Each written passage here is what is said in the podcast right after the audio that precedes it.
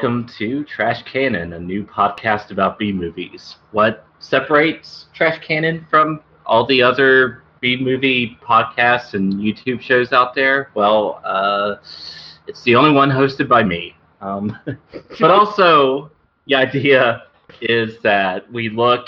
Well, this show is based on the theory that there is a mirror canon, a uh, anti-matter universe canon, if you will. We have the famous Hollywood canon, which encompasses movies like Citizen Kane um, and Star Wars. But there's also the trash canon, which includes all the B movies that even people who aren't really in the culture have heard of, such as Samurai Cop, Vice Academy, uh, Hobgoblins, Hell pretty yeah. much any MS2 movie. Yeah. I was okay. Um, that answers my first question because I was like, I was like, "There's a trash cannon," but then I thought about it for five seconds, and I'm like, "Well, there are ten seasons of MST3K, so uh, that's a good starting point." Yep, and uh, yeah, it's a pun. uh, and uh, joining me today is um, David DeMoss, who is the writer and presenter of "And You Thought It Was Safe." And thanks very much for having me, Chad. Um, yeah, there's Yeah. a long collab in uh, in the making. Yes, uh, David and I were both writers for the uh, Cold Fusion video back in the day, uh, which I think was about what? Oh God, how many years was it? back in Uh, the yeah i was gonna say back in the day like before any of these you know motherfuckers who say back in the day these days like, like, exactly. back in the back in the paleolithic era of the internet uh, when giant sloths still walked the earth and And appropriately enough, my updates to the website were on a geological time scale. I think at one point I seriously had like two years between updates. well you Um, had you had you uh, you poor bastard you uh, chose to actually uh, have a life uh, by which i mean a career as a historian by which i mean of course you spent years probably sleeping in you know library floors Yeah, yeah, exactly. and, Um, and now we can all yeah and, and now we now i can join in on your trash culture festivities though not on your unpayable amounts of debt well, somebody has to. This, this is No, why I'm working you on keep getting those married. i got my own Um, so, so the idea is that I will host a different uh, B movie aficionado every. I was going to say every month, but I shouldn't make any promises right now. But um, yeah, every podcast we will have a different guest on to discuss a different movie, and today's topic is the Nick Millard classic Crazy Fat Ethel 2 also known as Criminally Insane 2. I have a theory about that, but we'll, we'll get into that. So, uh, yeah, take it away, David. Just uh, describe the plot of the film for the listeners who have not been blessed with the experience. Well, uh, Crazy Fat Ethel 2, also known as Criminally Insane, the second part of a yes, I guess we there's three of them now, so I guess we have to call it a series. Uh, following. Oh, no, no, no. There's only 2 Uh-huh. sort of. Uh huh. Here we go. Um, yeah. First. Yeah, it's a sequel, but it's part of a trilogy or, uh, dare I say, trilogy. Ooh, dare, dare. films that Nick Millard made um, using his camcorder and filmed around his house. Yeah, the first film is Crazy Fat Ethel 2, uh, which is the sequel to Criminally Insane, a movie he made in 1973. And as far as I can tell, is his most successful movie with scare quotes around successful. Far enough. Um, yes. Um, yeah, uh, but the entire the series then follows the misadventures of uh, one Ethel Janowski as uh, she struggles to uh, you know find her place in modern life uh, and in the you know uh, materialistic hellscape uh, that is 1980 well first mid 70s then late 80s um, San Mhm. Francisco I want to say? It looks a bit like San Fran from the exterior yeah, yeah. uh, Yeah, it is. Um, I don't know if the original movie was filmed in San Francisco, but Priscilla Alden and Nick Millard were living in San Francisco by the 80s, I think. And uh, so yes, Ethel's uh, struggled to find her way in uh, you know, late 80s San Francisco and avoid her, the murderous rages that uh, occasionally uh, cause her to kill the entire cast of whatever movie she's in. Um, sometimes, uh, seemingly, but brought on in in Crazy Fat Ethel 2, such rages are seemingly uh, brought on by the most uh, minor uh, petty annoyances, and um, they're pre you know, they're they're foreshadowed by uh, flashbacks to uh, Criminally Insane, which are basically just whole chunks of the first movie uh, used yep. to inflate the running time of the second movie, which is odd because neither one of them is more than an hour long. So what yeah. we have in uh, Crazy Fat Ethel 2, which is also Criminally Insane 2, though I think your you know alter I think your your uh, Jedi Master and uh, rival uh, the Cinema Snob correctly said. Nobody calls it criminally insane because Crazy Fat Ethel's a better title anyway. Um, yeah, I have to agree with that. I mean, yes, it's ableist and fat shaming, but it's also hilarious. And you can't say it's not instantly memorable, right? Uh, yes. criminally insane as a title could describe any number of fucking. Um, mm-hmm. But this is the Ethel Janowski saga. so she her name well, should be in the fucking title. Uh, I would argue it. It just makes sense. It definitely does. Um, and yeah, I mean the movies that follow the rest of the trilogy, it's a different character, and I'm not just saying that, but like even the most dedicated fan theory obsessed viewer wouldn't be able to connect the two characters together. Real and yet real Nick Millard heads. yeah and yet the um, Death Nurse of Death Nurse and Death Nurse 2, the rest of the trilogy, um, she too has flashbacks to the events of Criminally Insane for no reason. And because um, uh, Death Nurse and, and Death Nurse 2 were both released on DVD. Um, I've only seen the first one, but I watched it with Nick Millard's commentary. And surprisingly or not, he never addresses the fact that he's just using footage from his movie. I mean, you can excuse it in Crazy Fat Ethel too because it's the same character and she's having um, flashbacks to events that actually happened. Um, but it's it's not, not not the same character. It can't be the same character, and yet for some reason she is reflecting on events that happened to Crazy Fat Ethel. And I didn't. I'm, I did not do my due diligence and rewatch Death Nurse for this one. Um, but uh, so I could only. Uh, but I can forward the theory that uh, you know how sometimes you get a song stuck in your head, or or how when you when you see a movie at a at a really young age or in a really formative period in your life, and it just sticks with you the the whole time. You know, maybe she uh, wandered into one of the, I'm guessing, two theaters that uh, showed Criminally Insane during its original run in 75. And, you know, something happened, like, that was just a real bad time, made a real big impression on her, you know, that, that happens sometimes. That's the beauty of cinema, right? Yeah, yeah, and it could even be, I mean, um, it, it, it was basically uh, a human centipede 2 uh, situation there. um, cri- criminally insane uh, inspired Edith Mortley, the uh, death nurse, to go on her killing spree, and uh, uh, Nick Millard was just do- making an artistic statement about art's power over the human imagination. The recursive nature of it, yes. Uh, over, yeah over uh, certain people. Uh, which. Uh, but let me take a minute. Oh, go ahead. N- no, I'm just. Uh, I would just say that's that's unfortunately fairly close to uh, Mr. Fredric Wertham's uh, take on the subject, which does not give me much hope. But yes, but you go.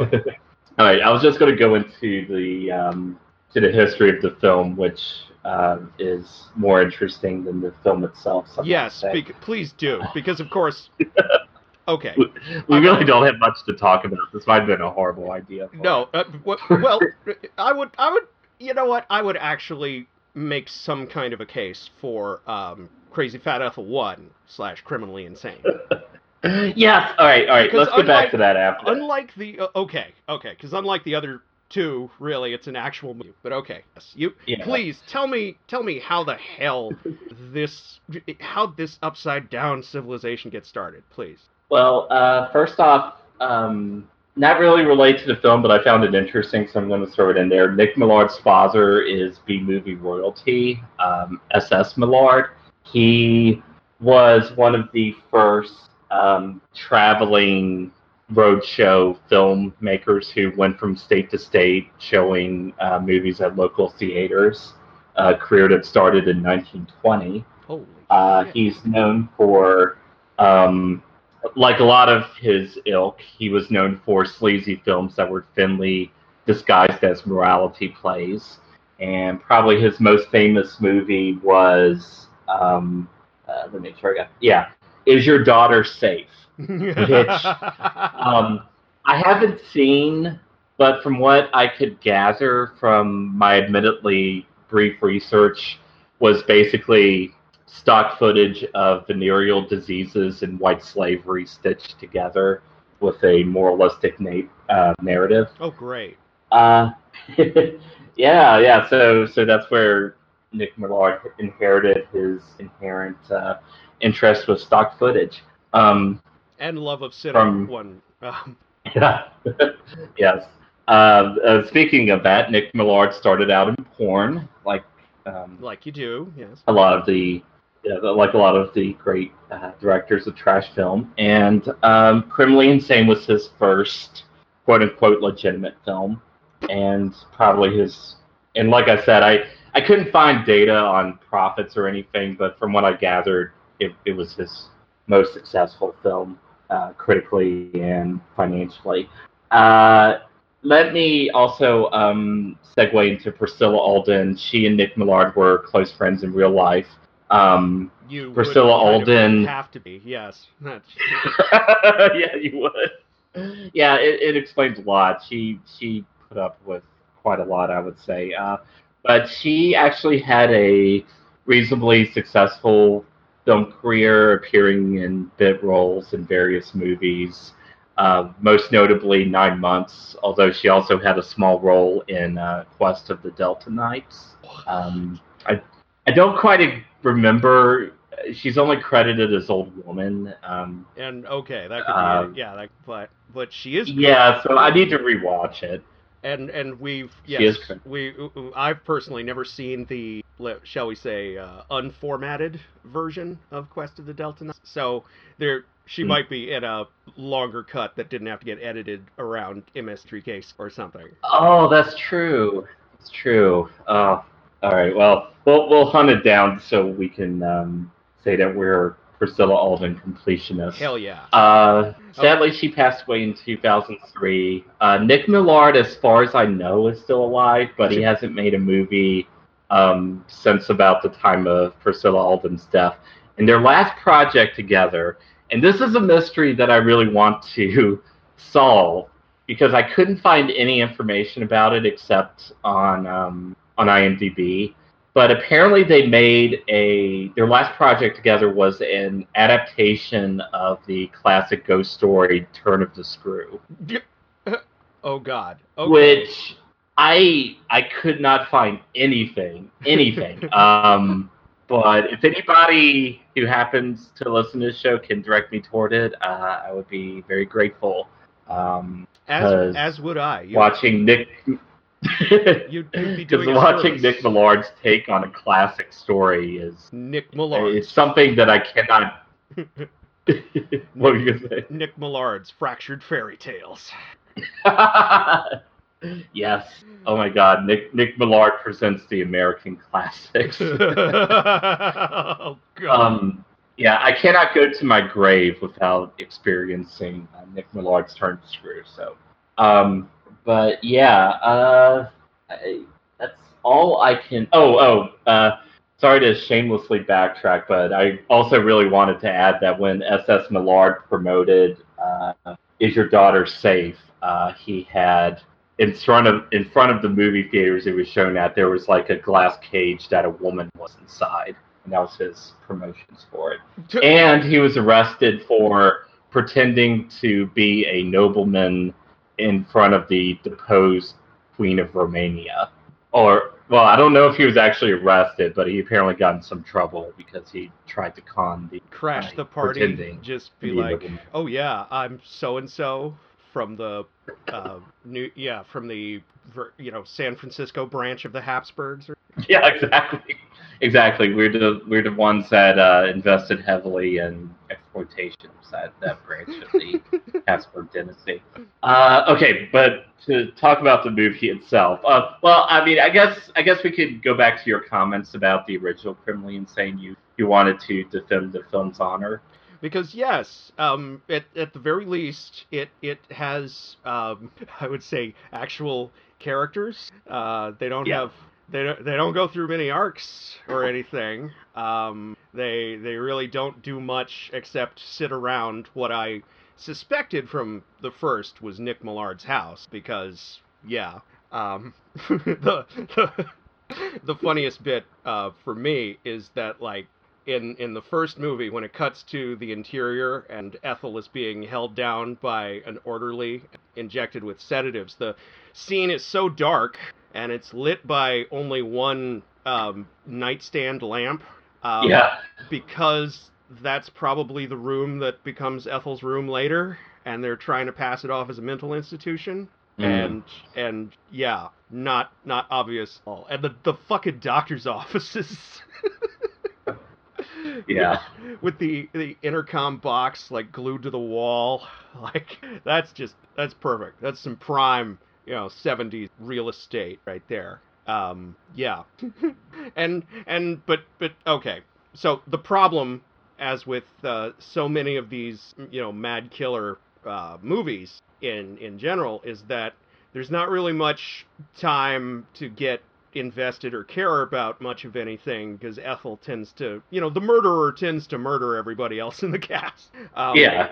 And this is uh, a problem in you know but this problem is somewhat abated in uh, criminally insane with the uh, eventual introduction of ethel's sister rosalie and um, her failed actor slash boyfriend slash pimp uh, john um, who yeah at least they can have they horrible abusive misogynistic conversations but they are at least conversations uh, because the rest of the movie is just Ethel wandering around the house, uh, eating and occasionally talking to the dead bodies she's storing in Grandma's room. Um, Yeah, oh, and also the racial slurs that Oh, Ethel yes. and all the other characters. But to me, that that's actually what makes the movie really interesting because um, with the music, with the way the characters behave. Dig that scratchy vinyl soundtrack. Oh yeah, yeah, that too. Um, but I mean, the movie actually does succeed in creating this poverty-stricken, working-class, urban atmosphere that's genuinely kind of interesting, and it's what makes the movie interesting. Now, I wouldn't say it's a it's a good movie. I think I would Oh, probably no. call it passable, which sounds really, you know, because it's just kind of there.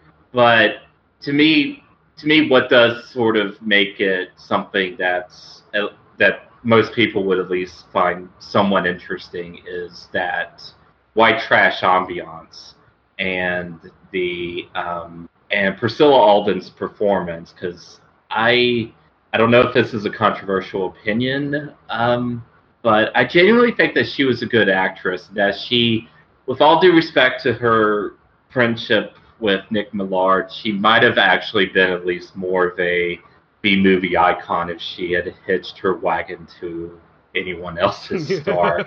like anyone, any anybody. yeah, Christ. or branched out at least. Well, okay, she was on the wrong coast to uh, catch the Lloyd Kaufman train when it was starting. Right. Uh, so that, Oh, that would have been great. Wouldn't it though? Wouldn't it just? Because you're right. Because the other thing Yeah. is, you know, despite uh, my snark. Um, goddamn, they're when the cops, when the cop, that one cop, finally shows up after the uh, looking after the grocery delivery boy that Ethel's murdered. Um, by God, there there is some actual genuine tension, and and I'll be damned if I didn't feel a slight little spark in my you know chitinous heart, being like, oh shit, is Ethel gonna get away with this? Like like how's it all gonna unravel? Yeah. How's it all gonna come down? It's it's um I think today we would call it a thriller to my you know mm-hmm. it, my vague understanding. Um, yeah, and I also think about the scene where she's um I can't remember if it was the pimp boyfriend or another victim of hers, but he's crawling covered in blood, uh, trying to get away, but there's no hope as she just stands over him and watches him with this bizarre, childish curiosity before she finishes off and she's just like softly chuckling to herself. And that's, I mean that scene Yes, that's yep, is that's actually Johnny. effective. No, that's yep, that's Johnny. Yeah. Um cuz cuz Johnny's the fucking worst. and I'm glad they took oh, yeah. I'm glad they took their time on him rather than uh, uh, Rosalie because it's usually in in subsequent slasher it's usually the chick who gets the long extended uh, sequence of suffering. Um, but mm-hmm. no, this time the per- it's nice to see the person who actually deserved it get it for for once. I mean, there's a rare yeah. couple instances oh, it, in the Friday the Thirteenth, but mostly it's the other way around. Oh, yeah. Oh no, I agree. And but since you brought up Rosalie, yeah, the probably the most famous line from that movie, "You shouldn't have gone into Grandma's room, Rosalie." like the way Priscilla Alden delivered it is actually genuine. And that, yes, and I agree with you about that chuckle too. That's the chuckle of justice. Yeah. uh, about Crazy Fat Ethel too. It's harder to it's harder to defend it. Yeah. So so the series picks up um, 13 years after the events of the previous after Ethel's crime spree is discovered. It, it that's the other thing, right? The first movie, it it the murders are the centerpiece. Obviously, there's the first one is within ten minutes, and they're they're all kind of lingered over in that you know Herschell Gordon Lewis uh, quick cut to pool of red paint kind of way.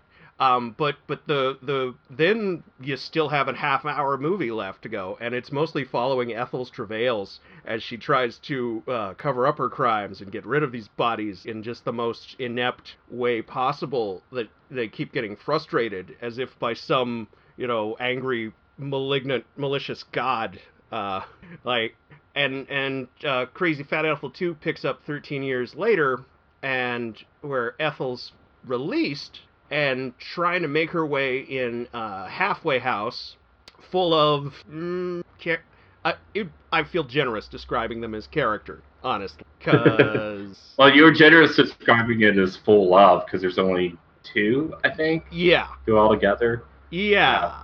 That's. Yeah. and and there's and there's what's her name the the woman in charge um but oh uh hope bartholomew yes yes uh but okay, I will I will say this about the sequel. They they have to throw Ethel out um, because of budget cuts, right? Yeah. And it and yeah yeah why, it was like why are there budget cuts? Because it's 1987. Oh right, who's in charge? You know the the the guy who you know the the president who was like, "Oh, we don't need any of these state mental institutions anymore. That's just a big waste of money. Let them wander the streets." And so that was the premise for quite a few horror movies, if I remember right. Understandably so, because duh, it's yeah. right there. Yeah, yeah, um, and they released Ethel because she hadn't been violent toward any uh, staff member or patient in five years, which is I I, I honestly because when the when the doctor who um, the the chief doctor who is played by Nick Millard himself uh, when he gives that criteria, he has another doctor say, "That sounds like sound criterion, like the flattest way possible." So I, you honestly can't tell if it's sarcasm. Or... I'm, I, yeah, or or just because do we know that that other doctor was probably one of his friends too, right? Yeah. Because like crazy. Yeah, and just Fat Ethel too has the it it really has the feel of a bunch of friends getting together to make a shitty movie. And there's a specific vintage of them from like the late 80s because that became real popular once camcorders got cheap. and Mhm. and it's it is a vintage I r- very much recognize because it was all over the video rental stores of the 90s where we all got our cinematic you know, training. Yeah. Well, that, I mean, that's honestly why I think, because uh, something I forgot when I was introducing the film is that it was, it, it actually was released on VHS uh, in 1988 uh, under Video Treasures. If I think of a word that describes Crazy Fat Ethel too, it's a treasure. Oh Uh, yes, the best. They they, oh, they had the best fucking names for these video distribution companies. Like, yeah. But I agree with this, the cinema snob in that the only reason we're talking about this movie today is because of the title, and that's probably the only reason why anybody remembers it. Uh, but I honestly don't think it was Nick Millard's own idea. I couldn't verify this. I actually did do a bunch of searches to try to uncover the mystery, but uh, I genuinely do think that it was the video distributor's idea because they saw the movie said, you know, nobody's going to want to watch this unless we give it like this insane title, and thus Crazy Fat Ethel 2 is born. Because honestly, I vaguely remember that the IMDb had it under the title Crazy Fat Ethel 2, and I, my conspiracy theory, my really pathetic conspiracy theory is that Nick Millard actually changed it back to Criminally Insane 2. Um, I don't know. I don't know if that happened. I have no idea. It might have just been somebody who was pedantic and couldn't stand the fact that there's no crazy fat Ethel one, and the movie's really criminally insane too. Wait, wait, but wait, wait, wait, wait, wait, wait, wait, wait. You're telling me that the Internet Movie Database may be overrun with pedants? No. Well, I, I know it's crazy, right? Say I mean, it ain't. Say it ain't they- so, Santa. Say it ain't so. they even say that might be true for Wikipedia. Get blasphemy. The the Fo- folks, we got the we got the real we got the real dirt here. We got the real conspiracy. Keep the everybody confused about the titles of bad movies. We got we got directors running around making sock bucket pu- puppet accounts they can use to, to obscure the record and or order child porn from the pizza place. Sorry, that happens. No, I, I get it.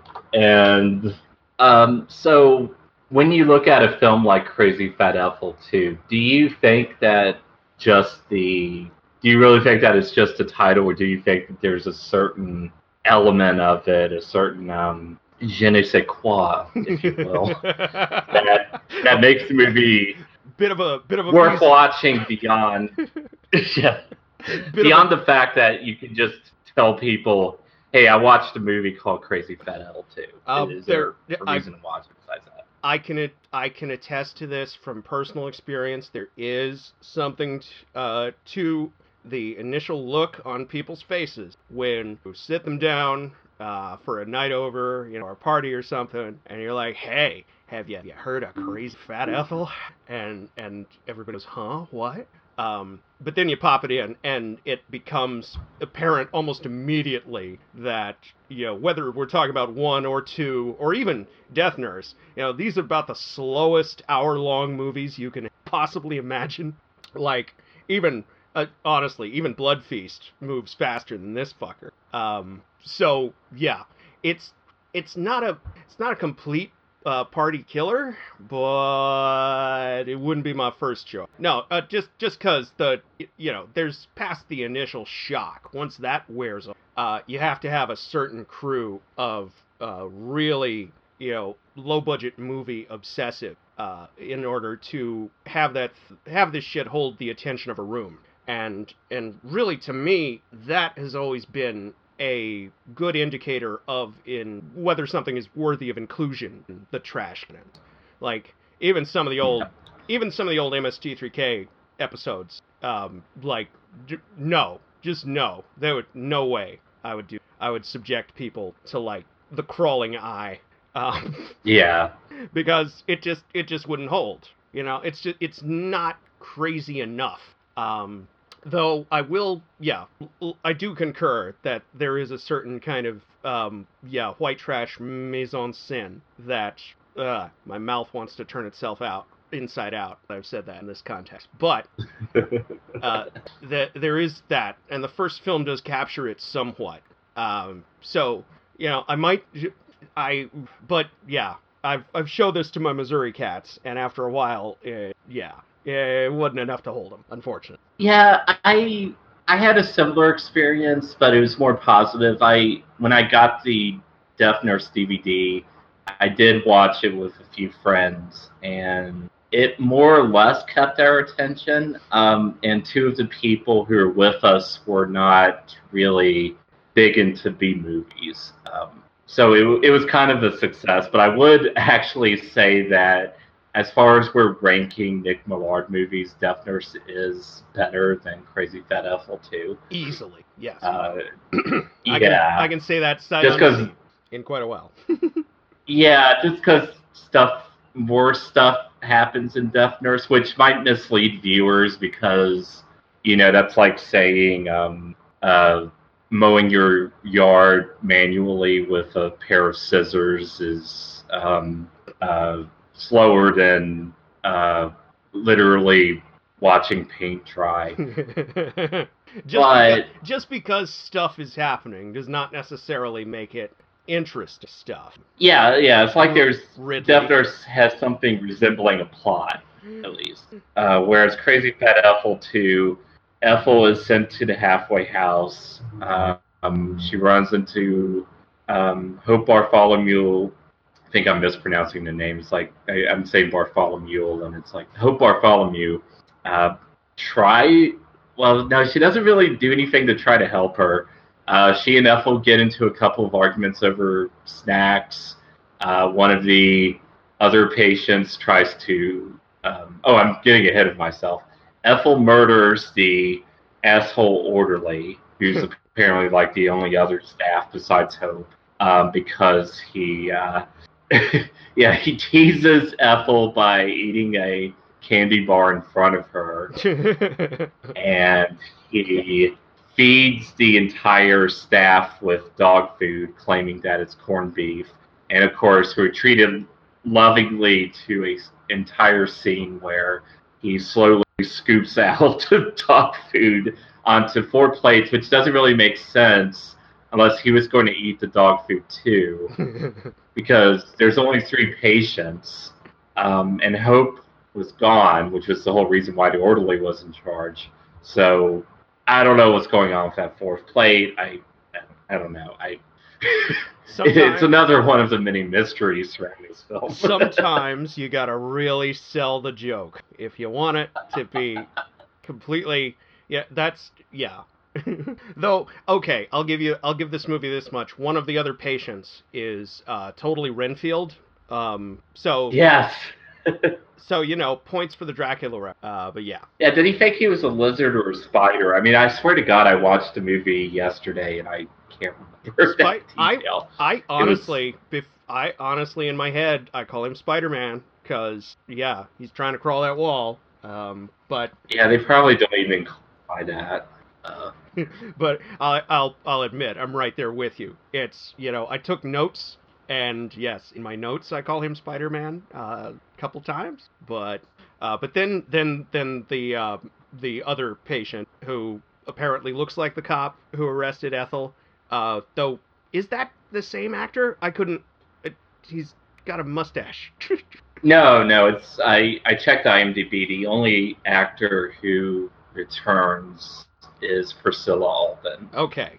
So Um, it really is just one of those, you know, amazing coincidence. Um, but Yeah, and also to just yeah, the whole thing about Ethel being delusional. Um, that I don't know. I it, it's they yeah. Of course, they never go anywhere with it, but it did leave what I think is one of the genuine um, moments where Priscilla Alden's performance works, and it's like the only time in the whole movie that uh, a line is delivered with any sincerity or effort, and that's when she says, "I I knew you weren't dead, Granny." yeah, When she fakes Hope is her grandmother, and yeah, yeah. oh, and, and whenever she laughs, she gives her evil laugh. That those are like That is yes, good good points for the evil laugh. Um, but yeah, okay. So it's yeah, because they they do mention her paranoid delusion, but they don't really go much past yeah, the like people might be oh people might be starving me. I I need to eat the entire thing of bacon at once. Um, or or the getting angry over the pudding, and of course we have to see her watch her eat all the pudding. The oh, a none shall be seated during the riveting Jello pudding scene. Pay pay for the entire seat, but only use the edge. yes. Um, and uh, but yeah, yeah, she the other patient, the one who murdered multiple ex-wives of his, uh, blackmails her, and I think only one or two scenes later, uh, blackmails her for killing the orderly, uh, which of course is deserved. Although they're not even in the same scene together, she just you know, she's supposed to be strangling him from the upper floor, uh, from the stairwell. Yeah, but you, you know, it's kind of obvious that they're not even in the same space, uh, which is probably the least of the film's errors. Oh, I think we- my favorite is when Hope is. Oh yeah. If if we're yeah if we're gonna talk continuity errors, that that is the least of its sins. Yeah, because Hope answers the phone twice in the movie, and both yes, times the phone isn't even connected, and that's. I mean, it's just sort of dangling off. Uh, it's not even connected to the cradle in any way. It's just, Just just hanging around because of course yes you'd want to unplug it so it doesn't ruin your shot right so with somebody accidentally calling uh this and this is the problem with using your own fucking house to make a whole movie Yeah. yeah, that's probably true. Or just do a reshoot if it happens. But Uh, uh, that too but Uh, yes and and for the for the youngins out there this is 1987 of course when you still had to plug your phone into the wall um just yeah, yeah, get that out there. But of course, if you know what to look for, it can be very obvious uh, when somebody is talking to absolutely nothing. You wouldn't even, yes, you, you wouldn't even want the dial tone to uh, accidentally mess up your already horrendous audio, which, yeah, not that we necessarily have room to talk, but still. I mean- yeah. I oh, your yeah, your mic is come is starting to fade out a little bit. Yeah, crap. Yeah. Okay, so we we've still yes, we're still a work in progress around here, folks. Yep. but yeah, the um the pivotal phone scene and so Ethel stabs the blackmailer in the back with something like six or seven knives and they're all leaning right uh, because they couldn't do a do an effect. And after the blackmailer's dead, she might have killed Spider-Man as well. I don't know. There's like a weird close-up shot of him with his eyes closed, but he's standing. Yeah, I'm. So Yeah, can't. Yeah, can't help you there either. Could be either way. He, otherwise, he has to be dead because otherwise he just disappears. mhm. yeah, or Nick just forgot he was there. uh, and which is entirely possible. Or you know, his final scene was cut during the, I'm sure, copious editing post-production process. Oh, oh, but I skipped over probably the best part is when the police detective, who I don't think is ever named, shows up, and he is completely baffled by the case. The only investigating we see him do is interview Ethel, who uh, he only asks her two or three brief questions. Ever occur to the detective or to Hope that the one patient of theirs who committed multiple violent murders uh, could be the one who's committing the violent sudden murders again? It's because Hope just her reaction to the situation is just to repeat the same lines of dialogue over and over again. Almost like you know my motto: yeah. you must never give up hope. And uh, nothing like this ever happened at Bartholomew House before. I think I just gave like forty percent of her lines just there. It's it's almost like those were the only lines written for her, and yeah, Yeah, and uh, of course, Ethel kills her as well, um, attacking her for refusing to let her eat pretzels in her room. I, I have to side with Ethel on that one. That is kind of a bullshit policy, being allowed to have snacks in, in your own bedroom. I I got to get me some Nilla wafers, honestly, because it's been too long. and you know, Nilla wafers in bed, motherfucker. That's yes, that is the life. That is the goal. I, I'm totally with you on either that or Pringles. I could go for either. Try to cut down on my salt, honestly. Mm, fair enough. Uh, so she kills Hope, and we get like a. I think it's really the only Freddy style quip that she ever makes, Yeah, unless I'm forgetting something. Too. Unless you want to count, you know, shouldn't have been in, shouldn't have gone in Grandma's room, Rosalie. I mean, yeah, yeah.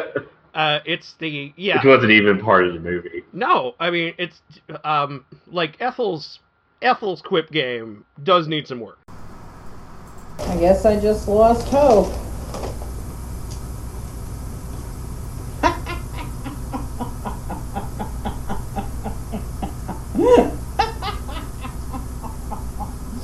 Um, but Yeah. really, it's not her strength, and and I've never agreed with the you know necessarily turning everybody into uh, this this strain amongst the, our slasher brethren. You know, the need to turn everybody into like Freddy or because because goddamn it, that's what gave us Leprechaun. Do we really? Yeah. It could happen again, people.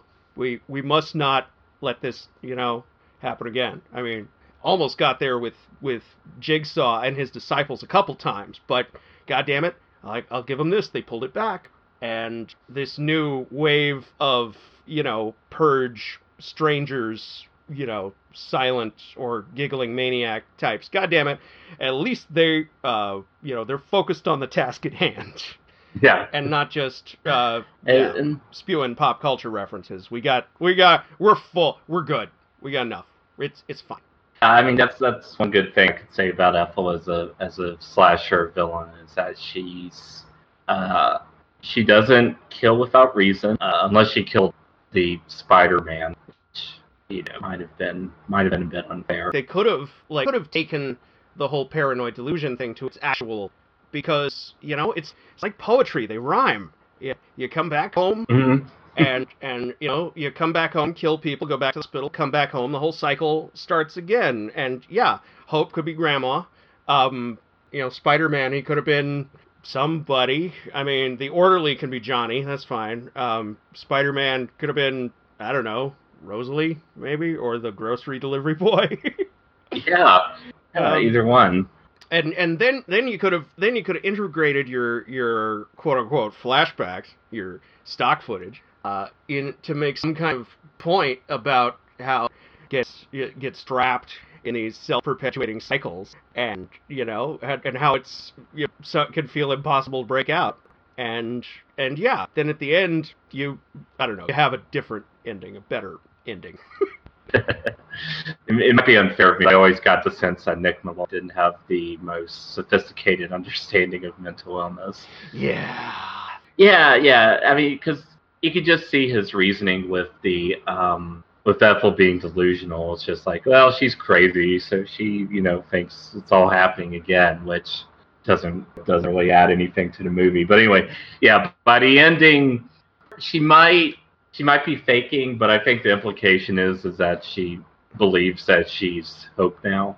I don't. I don't think it's an act. No, I don't. I don't. Or I don't think it's intended Yeah. to be an act. I, yeah, but then again, eh, it's Yeah, because we get that mysterious scene where Ethel's just like running around the yard, prancing around with a dog that appears out of nowhere. it's never is never seen again. Who is it? Is that just the neighborhood stray? I guess. I don't. It might be Nick's dog, which Or, or, yeah, maybe credit the dog and the. But then again, there's that scene in the first one where she's running around what looks like some some maybe like a college campus Cummins uh, area or something. Yeah. Just in. yeah, I guess, I guess they were trying to recreate that scene, but they didn't have permission to shoot anywhere. So like oh yeah, like they got. Per- I somehow, I somehow doubt Nick Millard was filling out paperwork for like, you know, that the, for well any of this or say nothing of that scene where in the first one where she drives to the coast, tries to throw the bodies in the ocean. Like oh yeah, Like that's just Forgot some, about that. no, that's just some to the side of the road shit right there. And and she, and she can't do it because there's a because a bunch of fucking tourists show up. The at every turn, the superficiality and um yeah materialism of mid '70s ennui-inducing America uh, contrib- frustrates uh, her efforts to just you know have some Nilla waves. And um, yeah, we're back. Um, had some difficulties with the last recording, and this totally isn't being recorded two months after the older, um, after the um, older. Not at all. because we have our shit together here. Definitely. Um, we we are professionals. Yes. Okay, so um, so Crazy Fat Ethel two ends with the with a detective, um, the one who uh, couldn't right away figure out that Ethel had to be the killer. Like I said, a mystery that would need Sherlock Holmes and Batman and uh, Miss Marple combined to solve. Uh, he goes to the house to supposedly continue investigating or to confront Ethel, and of course, it turns out that Ethel has killed Hope Bartholomew and believes that Hope, but it believes that she has become Hope, or is pretending. Uh, but David, last time on the old on the old uh, footage, you said on the old audio, you said that you think that she has snapped and not is not pretending to be Hope deliberately. Well, we get the we get the creepy dream sequence in the last five minutes, right? That Mhm. you know cannily reuses the stock footage of the end of uh, Crazy Fat Ethel One. Uh, so that you know that could be a psychotic break, or she could be masquerading. I mean, she spoke to and and he's a lieutenant, of course. I don't know why he's working a regular murder case, but I guess he fucked the commissioner's wife at detail this month. But he's yeah, it, it could be a psychotic break, um, or or it, it could be her pretending. Um, but but either way, uh, we we know that um, she's fully liberated because she has her victory dance in the backyard Right. uh, with a knife and the the neighbor's dog. I imagine. Um, probably probably the same dog that starts barking during her uh, round the couch chase scene with kindly Doctor Mustache. right. Um, I forgot about that. I just noticed. I just noticed that this time. I'm like, you know, when uh, the neighbor's dog do have a way of, you know, noticing and contributing to the film, I guess. Uncredited role. There should have been like a credit, you know, um, neighbor dog played by whatever, Benji or whatever his name was. Yeah, so uh, apparently it does end with um, Ethel being caught. Although I don't know, I think I think it would have been more interesting if if they ran with the implication that Ethel had um, uh, was going to take over Hope's house and I wouldn't have minded a, Yeah. a crazy Fat Ethel 3 where she gets like a whole new crop of, you know, uh, halfway house patients and has to deal with them. I mean, that's the, that would be the um, traditional, though it wasn't a tradition when they made this, but still, that would be the tradition like a sequel uh, trilogy goes, right? right. You know, it's like it's like Return of the Jedi. You know, take your father's place at my side. Yeah, and um, so uh, yeah. Speaking about sequels, um, you s- hadn't Mm. seen the 2006 remake.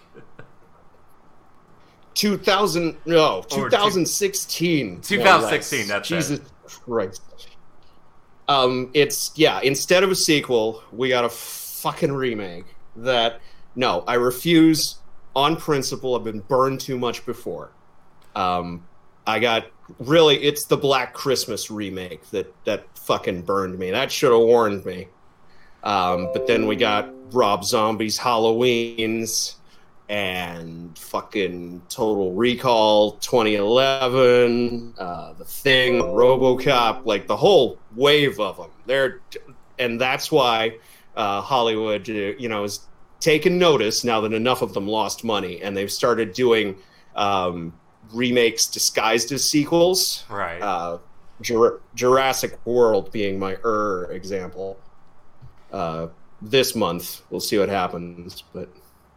Yeah, because there's that mini trend in the 2000s of uh, B movies getting remade. And I, I called it a mini trend because it didn't really take off. And I know that there was that Plan 9 from Outer Space remake, which I only know about because um, James Rolfe, aka Angry Video Game Nerd, was supposed to cameo in it. But I honestly don't know if it was even released. But yeah, the problem with that one is like oh, it's Plan 9 from Outer Space, except done as a serious zombie movie, which, you know, defeats the purpose. Which, exactly. It completely defeats the, like, the point of remaking something in the first place is, um, you know, they always talk a good game. Oh, we want to modernize it for, you know, g- you know, like gin it up for the modern audiences and stuff. But really you're doing it because you got the name especially these days they're doing it because they have a name that is a known quantity uh, a distinct brand signifier with built-in audience with trying to do that for us like the audience for crappy b movies from the 70s and 80s is we don't want some you know blinged up thing from the mid to you know 2000s or 2000 teens like we we go to these movies because like we seek these things out because they're crappy B movies from you know forgotten eras that have been the maw of history. Mm-hmm. Um, we you know that's the whole point in the or at least it was for me. Right, that's what I thought we were all doing here, uh, and you know people seem to agree with me, with the possible exception of uh, our poor Halloween, our poor fellow slasher fans in general. Yeah, uh, I should say, uh, who are who are I admit desperate, but at the same time, y'all did this to yourselves. You didn't have to see all those Saw movies.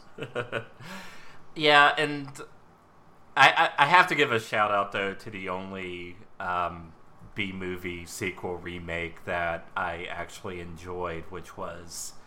Uh, Black Devil Doll, the remake of Black Devil Doll from Hell, because it just went in a completely different direction and made itself into a really old school sleazy exploitation movie.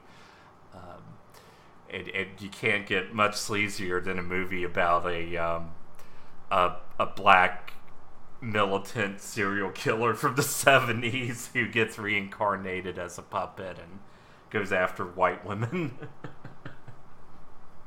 hey, it's better than and like especially since Child's Play seems to have ended, right? Right. Um, yeah. At least for now, though. Though of course, dude went on to do Hannibal, so he's still in the game. Yeah. Uh, so I guess the last question, or what was the last question before uh, we had to redo the last act of this podcast, was uh, you know, we talked about how great Priscilla Alden is, um, and how her performance is really what makes the original Criminally Insane worth watching. Not not a lost classic or a diamond in the rough. I don't think either of us believe that, but she definitely adds something to yeah. the movie that makes it stand out. Uh, but do you think that her performance salvages Crazy Fat Ethel 2 at all, or? Well, to a degree, you know, I might say yes, because after she was the, she was the, um, the the straight man for, uh, like, for uh, the first movie. By number two, she's into it. Mm-hmm. Um, and you get things like her her crazy laugh of triumph, uh, whenever she stabs Edgar, um, or really whenever she thinks she's get gotten away with any murder, and uh, you know, uh, the, when she stabs original uh, Hope Bartholomew, and she's just like, "I guess I just lost hope." That's like that's Yeah. six out of ten in in the one-liner department, right? Yeah. Um, at least she gets, you know, in the first one she's kind of monotone, a little bland, like, uh, but here she's like totally into it, completely embraced it, and it is nice to see. yeah. Uh, Yeah, I, I, I just, yeah, I, I said it in the audio we salvaged, but yeah, I really just wish she teamed up with someone other than Nick Millard. no kidding, right? Anyone else, and Jesus Christ, if John Waters had found her first, Yes. uh, we'd live in a we'd live in a much better timeline, I think. yeah, it would have stopped the election of Donald Trump and a lot of other things. would have gone Exactly. Would have 10 years sooner, uh, before Afghanistan. so that means no 9 11, no war on terror, except for maybe the war on hippies and eco eco terrorists. Yeah. Um, but but at the very least, yeah, uh, yeah, and yeah, maybe we wouldn't be quite sliding uh, quite so close to fascism today. So, Nick Millard, it's all your fault. Exactly. That, that's what I've been saying for years. Uh, yeah.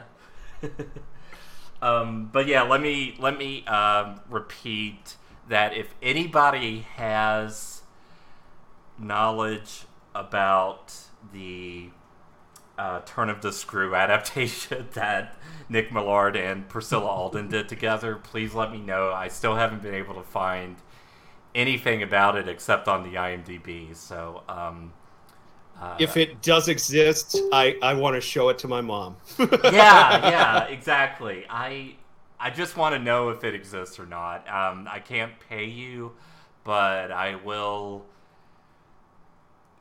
Any any award that doesn't involve actual money, I'll um, I'll gladly consider it. Um, all right, so uh, I guess that's a good point to wrap up on. Um, I am Chad Denton. You can find me on YouTube through uh, Hollywood Hates History or through the name of the podcast, of course, Trash Cannon. And uh, David, uh, oh, you can also find my blog, trashculture.blog. David, where can they find you? um, um, can be found at my website. Uh, that's and you thought it was safe. Uh, aytiws dot com uh, or YouTube for that. I should be the only thing that pops up, uh, thankfully, so far.